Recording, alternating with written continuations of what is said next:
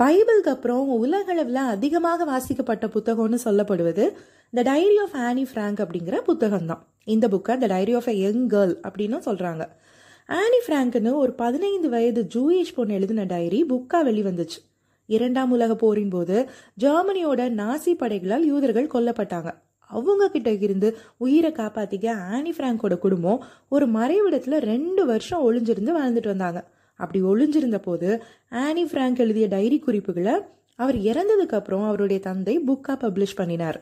ஆயிரத்தி தொள்ளாயிரத்தி ஐம்பத்தி ரெண்டுல பப்ளிஷ் பண்ணப்பட்ட ஆனி ஃப்ராங்குடைய டைரி எழுபது மொழிகளில் டிரான்ஸ்லேட் பண்ணப்பட்டு இன்னைக்கு வரையும் த பெஸ்ட் நான் ஃபிக்ஷன் புக்காக கருதப்பட்டு வருது. ஆனி ஃப்ராங்குக்கு முன்னாடியே சாம்வெல் பெப்பின்னு ஒரு நேவியில் வேலை பார்த்த ஒருத்தர். ஆயிரத்தி அறுநூத்தி அறுபதுல இவர் எழுதிய டைரி குறிப்புகள் த டைரி ஆஃப் சாம்வெல் பெப்பின்னு புத்தகமாக வெளிவந்து பிரபலமாயிருக்கு. தன்னுடைய டைரியில் இவர் ஆயிரத்தி அறுநூத்தி அறுபத்தி ஐந்தில் வந்த பிளேக் பற்றியும் ஆயிரத்தி அறுநூத்தி அறுபத்தி ஆறில் நிகழ்ந்த லண்டன் தீ விபத்து பற்றியும் எழுதியிருக்கிறார். இவரோட டைரியை ஆங்கில இலக்கிய உலகத்தில் ஒரு முக்கியமான புக்காக கன்சிடர் பண்ணுறாங்க இப்படி தனிப்பட்ட முறையில் தன்னுடைய வாழ்க்கையில் அவங்களுக்கு நடக்கிற விஷயங்களை பார்க்குற சம்பவங்களை டைரியில் எழுதி அது புத்தகமாகவும் வெளிவந்து அவங்களுக்கு புகழ் வாங்கி தந்திருக்கு. இந்த டைரி எழுதுகிற பழக்கம் எப்போ ஆரம்பிச்சிச்சுன்னு கேட்டால் ஷாக் ஆயிடுவீங்க. மார்க்கஸ் ஆரேலியஸ்னு ஒரு ரோம வீரருக்கு டைரி எழுதுகிற பழக்கம் இருந்திருக்கு. இவர் வாழ்ந்த காலம் இரண்டாம் நூற்றாண்டு. அப்போ இரண்டாம் நூற்றாண்டிலேயே டைரி எழுதுகிற பழக்கம் இருந்திருக்கு. அப்புறம் பத்தாம் நூற்றாண்டில் வாழ்ந்த ராயல் ஜப்பானிய பெண்கள் டைரியை எழுதி தங்களுடைய தலைநீக்கு கீழே வச்சுக்குவாங்களாம். அதனால அந்த டைரிகளை பில்லோ புக்ஸ்னு சொல்கிறாங்க ஒன்பதாம் நூற்றாண்டில் சைனாவில் வாழ்ந்த லியோ ஆன்னு ஒரு அறிஞர் ஒரு டிராவல் டைரியை மெயின்டைன் பண்ணியிருக்கார். ஆயிரத்தி தொள்ளாயிரத்தி தொண்ணூற்றி ஆறில் எடுக்கப்பட்ட ஒரு சர்வேல அமெரிக்காவில் மட்டுமே ஐம்பது சதவீத ஆட்கள் டைரி எழுதுறவங்களா இருந்திருக்காங்க. இரண்டாயிரத்தி பதினாலில் எடுக்கப்பட்ட சர்வேல இருபத்தி மூணு பர்சன்டேஜ் மக்கள் டைரி எழுதுறதாகவும் அதுலேயும் பெரும்பாலும் அடலசன் ஸ்டேஜில் இருக்கிறவங்க தொடர்ந்து டைரி எழுதுறதாகவும் கண்டுபிடிச்சிருக்காங்க. டியர் டைரி டே அப்படின்னு உலகம் முழுவதிலும் செப்டம்பர் இருபத்தி ரெண்டாம் தேதியை டைரி நாளாகவே அறிவிச்சிருக்காங்க. இப்படி டைரி எழுதுறது ஒரு நல்ல பழக்கம்தான். அன்றாட நடக்கிற விஷயங்களை தேதி வாரியாக எழுதி வச்சுக்கிறது நமக்கு யூஸ்ஃபுல்லாக தான் இருக்கும். நம்முடைய எண்ணங்களை ஆர்கனைஸ்டாக வச்சுக்க ஹெல்ப் பண்ணும். முக்கியமாக நம்ம ஹேண்ட் ரைட்டிங்கை ப்ராக்டிஸ் பண்ணுறதுக்கு ஹெல்ப் பண்ணும். இந்த டிஜிட்டல் உலகத்தில் நம்ம விரல்களை வந்து டச் ஃபோனை தொடுறதுக்கு மட்டுமே நம்ம யூஸ் பண்ணிக்கிட்டு இருக்கோம். எழுதுகிற பழக்கம் குறைஞ்சிட்டே போகுது.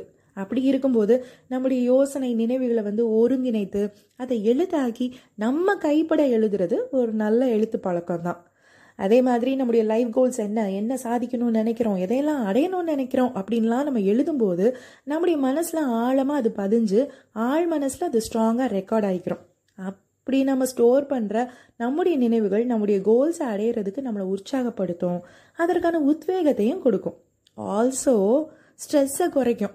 யார்கிட்டடா நம்ம கஷ்ட நஷ்டங்களை சொல்லி புலம்புன்னு தான் நம்ம எல்லாருமே ஒரு நல்ல பேச்சு துணைக்காக ஏங்கி போய் சுற்றிக்கிட்டு இருக்கோம். ஆனால் எல்லாரையும் நம்பி எல்லாத்தையும் சொல்ல முடியாதே அப்படின்னு கூட நம்ம யோசிக்கலாம். இல்லைன்னா நம்ம பேசுறது கேட்கறதுக்கு காதுகள் கிடைக்காம ஒரு தனிமையில் கூட நம்ம இருக்கலாம்.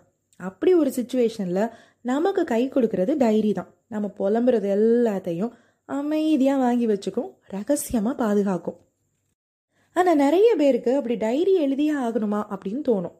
என்னத்தை போட்டு எழுதிக்கிட்டு? எழுதுகிற பழக்கமே இல்லையேன்னு யோசிக்கிறவங்க ஒரு சிறு முயற்சியாக அட்லீஸ்ட் ஒரு நாளைக்கு ஒரு சில வார்த்தைகளாவது எழுதி பழகணும். என்ன எழுதலான்னு கேட்டால் டைரியிலேயே பல வகை டைரி இருக்குது குறைஞ்சபட்சம் பத்து டைப் ஆஃப் டைரிஸ் இருக்குது ஃபஸ்ட்டு டைப் என்னென்னா அகடமிக் டைரி ஸ்கூல் காலேஜ் படிக்கிறவங்களுக்கு இந்த டைப் டைரி ரொம்ப யூஸ்ஃபுல்லாக இருக்கும். என்ன படிச்சிருக்கோம் இன்னும் என்னென்ன பாடங்கள் படிக்க வேண்டியிருக்குன்னு எழுதி வச்சுக்கிறதும் படிக்கும்போது முக்கியமான பாயிண்ட்ஸை குறிப்படுத்தி வச்சுக்கிறதும் எக்ஸாம் டைமில் ஹெல்ப் பண்ணும். அடுத்த type of diary food diary இது எல்லாருக்கும் ரொம்ப யூஸ்ஃபுல்லாக இருக்கும். என்ன சாப்பிட்றோம்? சரியான சத்தான உணவு வகைகளை தான் சாப்பிட்றோமா? என்னென்ன உணவு வகைகளை நம்ம எடுத்துக்கணும்? எதையெல்லாம் அவாய்ட் பண்ணலான்னு எழுதி வச்சுக்கலாம்.